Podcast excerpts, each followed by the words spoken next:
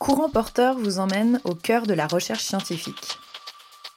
Je suis allée à la rencontre des chercheuses et chercheurs qui relèvent les défis énergétiques et proposent aujourd'hui des solutions pour le futur. Comment la recherche aide les entreprises et les institutions face à la transition énergétique, numérique et environnementale.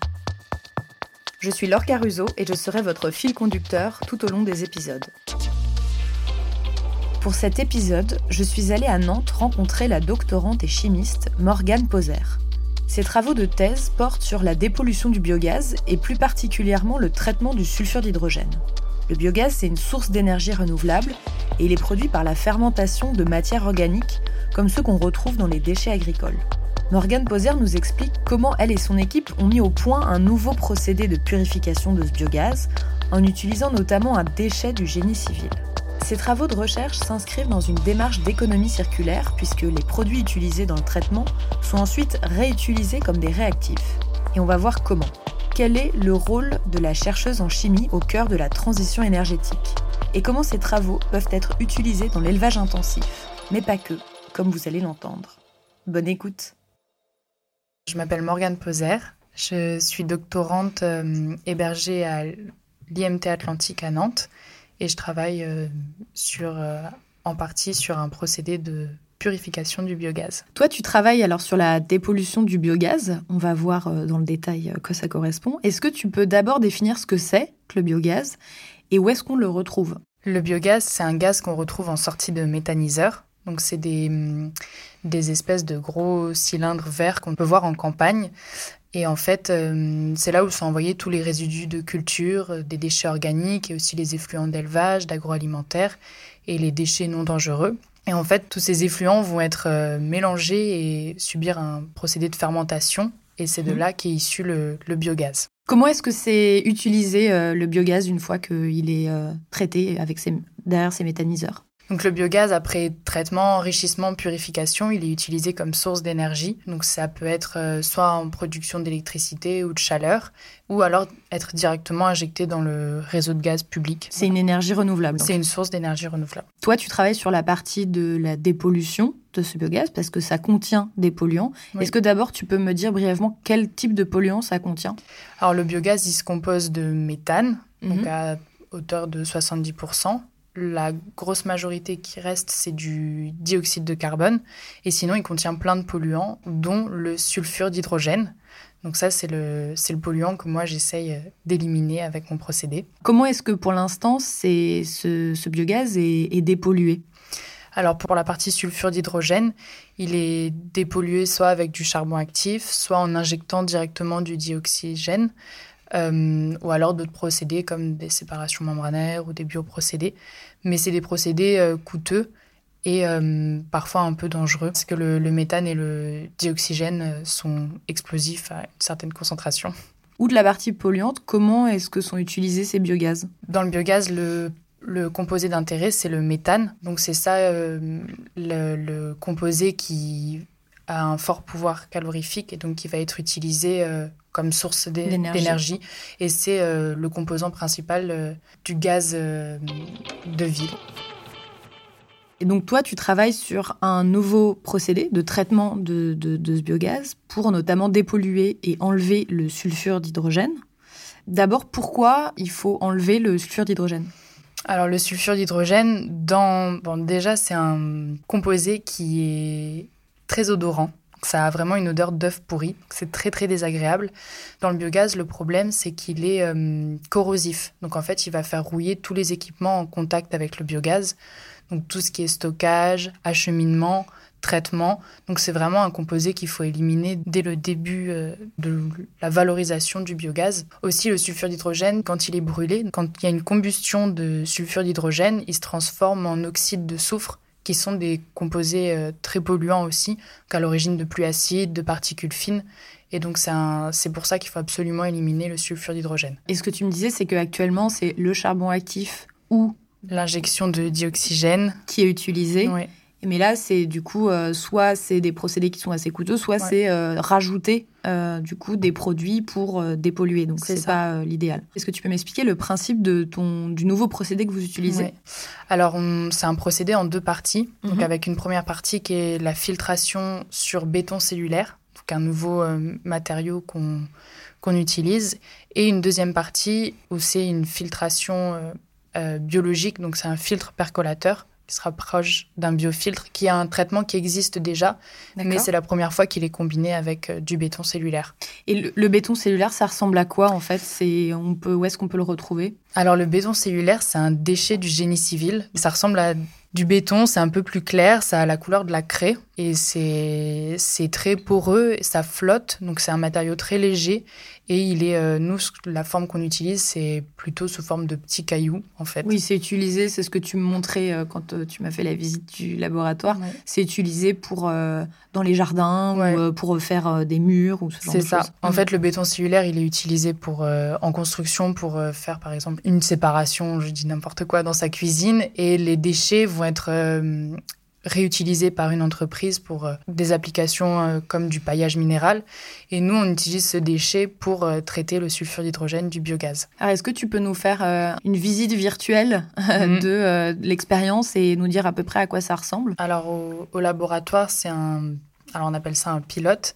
Donc, on envoie à travers des tubes transparents remplis d'abord de béton cellulaire et après de bactéries, du biogaz de synthèse qui est généré au laboratoire. C'est du diazote, un peu de dioxygène et du sulfure d'hydrogène. Et donc, on envoie ce biogaz à travers une première colonne garnie de béton cellulaire où il y a un goutte à goutte d'eau pour que le béton cellulaire soit humide. Et après, ça passe à travers une deuxième colonne où là, il y a des bactéries qui vont faire la deuxième étape du traitement.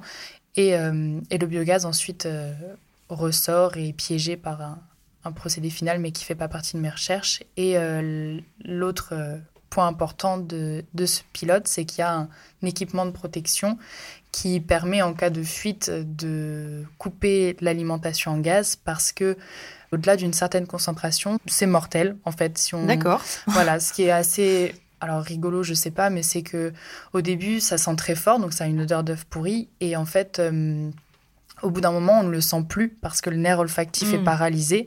Et c'est à ce moment-là que ça devient très dangereux parce que la concentration est forte et peut entraîner la mort. Mais au laboratoire, on a tous les équipements de sécurité pour... C'est contrôlé. Voilà. Oui, parce que des fois, vous dépassez cette fameuse concentration, parce que vous jouez sur la concentration. On joue sur la concentration en entrée du sulfure d'hydrogène, sur le débit de biogaz de synthèse, la température, le taux d'humidité, enfin plein d'autres paramètres. Le fait aussi qu'on utilise un biogaz de synthèse, c'est pour être sûr que... Alors, on pourrait travailler avec... du biogaz réel, mais ça demanderait à être dans d'autres conditions parce que le méthane et le dioxygène sont explosifs à une certaine concentration. Donc, le mélange explosif plus le sulfure d'hydrogène toxique... Et vous ne pouviez pas utiliser du sulfure d'hydrogène pur ? Non, parce qu'on voulait reproduire un peu ce qui est... Être plus proche des conditions réelles et avoir un biogaz qui entraîne... Mélangé, ouais. Le but, c'est vraiment de traiter le sulfure d'hydrogène du biogaz.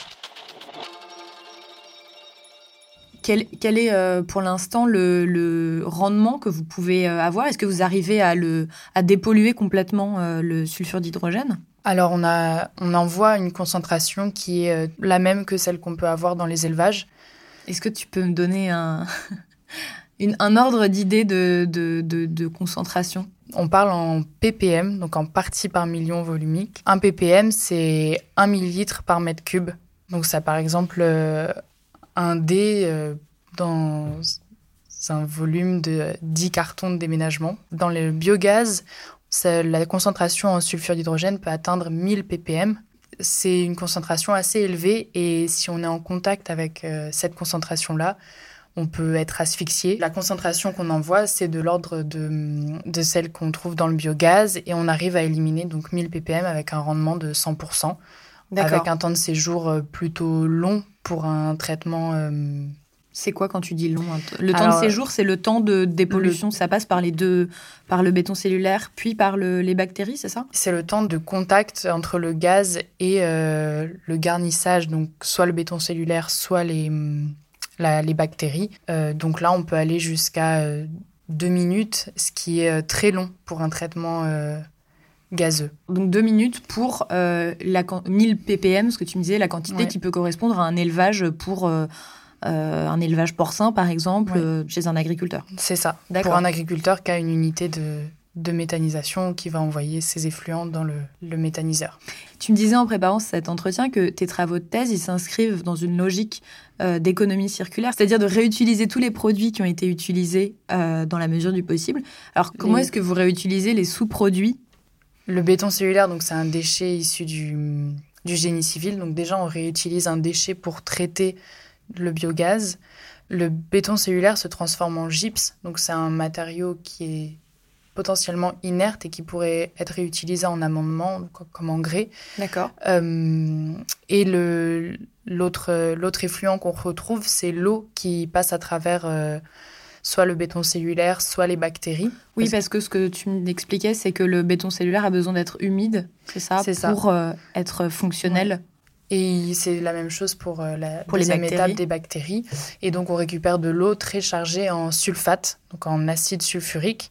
Et une autre partie de ma thèse, c'est de réutiliser cet acide sulfurique pour le traitement de l'ammoniac de l'air. Mais bon, ça, c'est un autre sujet. Oui, d'ailleurs, c'est l'ammoniac qui est aussi un des polluants du biogaz. Donc, c'est une autre partie de ta thèse qu'on ne va pas développer, mais...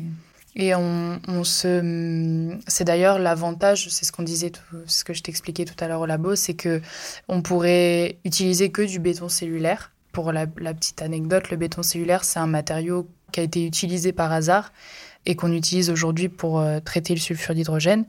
Mais on pourrait se dire que le béton cellulaire suffit à lui seul pour traiter le biogaz. Et en fait, l'avantage du filtre percolateur après garni de bactéries, c'est que les bactéries, elles, pourront traiter aussi l'ammoniac.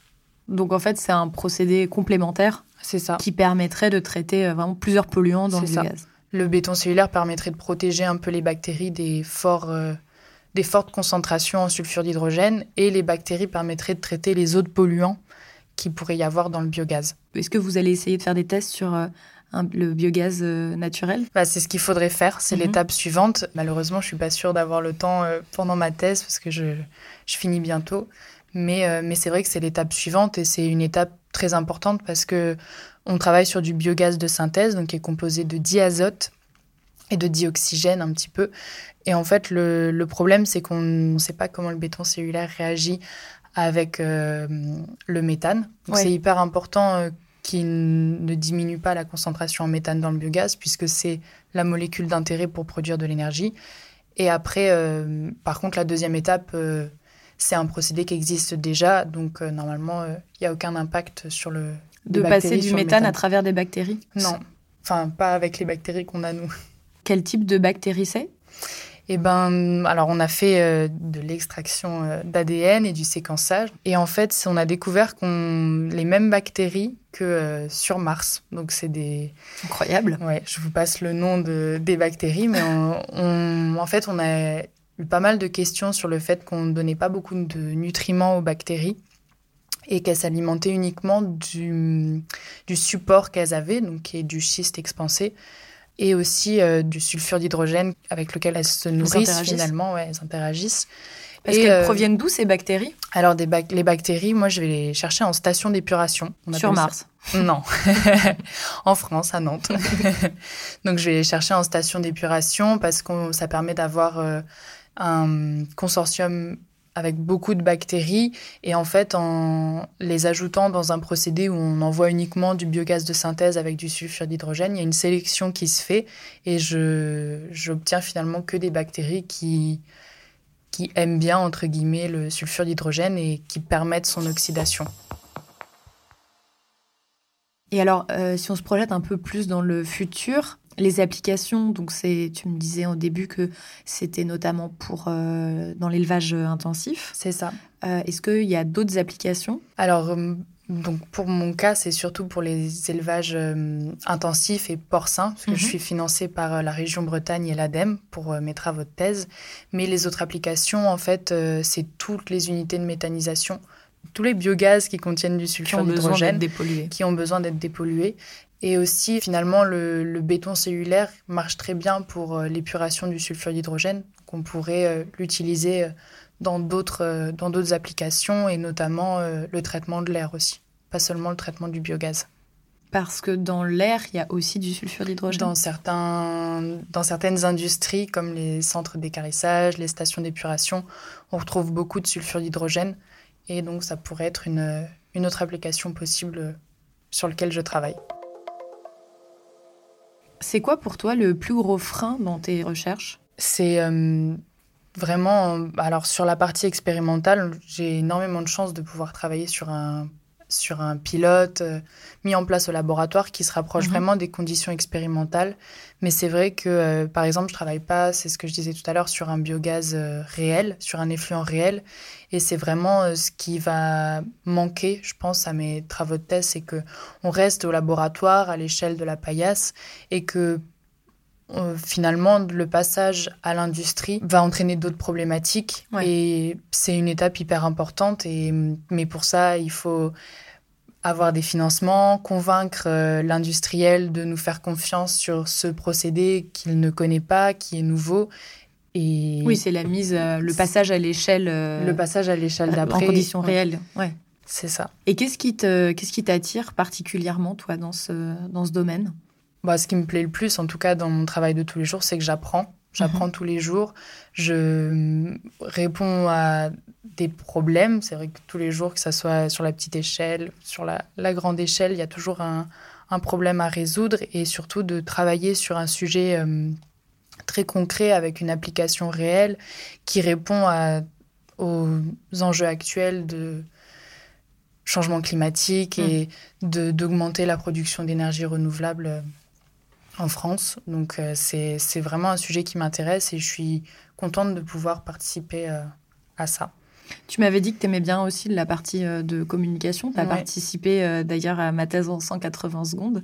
Et tu me disais, en préparant cette interview, qu'il y avait aussi des choses que tu avais apprises en recherche qui n'étaient pas forcément appliquées sur le terrain, des informations qui n'étaient pas forcément appliquées. Est-ce que tu peux développer un peu plus c'est plutôt pour l'autre partie sur le traitement de l'air. Par exemple, nous, on sait en tant que chercheurs et en lisant des articles scientifiques de collègues étrangers qui travaillent sur les mêmes problématiques que, par exemple, il y a l'eau du laveur doit être renouvelée au-delà d'une certaine concentration en polluant. Et on sait qu'en France, sur les élevages, actuellement, c'est pas le cas et ça nuit au traitement, ça nuit au procédé et finalement... Et pourquoi est-ce que c'est pas le cas ? Eh ben, je pense que c'est peut-être une mauvaise communication entre... toute la partie recherche, où on est vachement le nez dans nos travaux, peut-être, et les éleveurs qui ont du mal aussi à comprendre notre langage scientifique parfois. On ne sait pas... on apprend, j'essaye, d'apprendre à communiquer, à avoir un discours plus abordable. Mais c'est très compliqué de prendre du recul et d'essayer d'expliquer simplement quand on a... le nez dans ses recherches avec des termes scientifiques compliqués et pas abordable pour des gens qui n'ont pas fait d'études en chimie. Est-ce que tu veux nous dire un mot de la fin, une carte blanche ? Oui, j'ai un petit message à faire passer aux étudiants qui, comme moi, aiment les sciences expérimentales et qui ont envie de participer à la recherche pour l'environnement, mais qui peuvent avoir des a priori sur la thèse et le doctorat, comme par exemple que c'est dur et donc réservé qu'aux meilleurs, qu'on n'a pas le temps de vivre pour nous et qu'on n'a plus de vie personnelle, que c'est un travail solitaire et mal payé, et leur dire qu'en fait c'est faux et que moi, de mon expérience, je fais un vrai métier depuis 3 ans où je travaille sur un projet où j'apprends tous les jours en travaillant en équipe avec des professeurs, des directeurs de thèse, encadrants, toute une équipe technique qui m'épaule, qui m'aide, et aussi avec des collègues doctorants. et que finalement on participe à proposer des solutions, donc moi pour la santé des porcs et des éleveurs et aussi pour l'environnement avec la production d'énergie renouvelable et de réduction des gaz à effet de serre, de proposer des solutions, de participer à proposer des solutions aux décideurs et aux politiques pour avoir une société plus respectueuse de l'environnement. Merci Morgane. Merci à toi.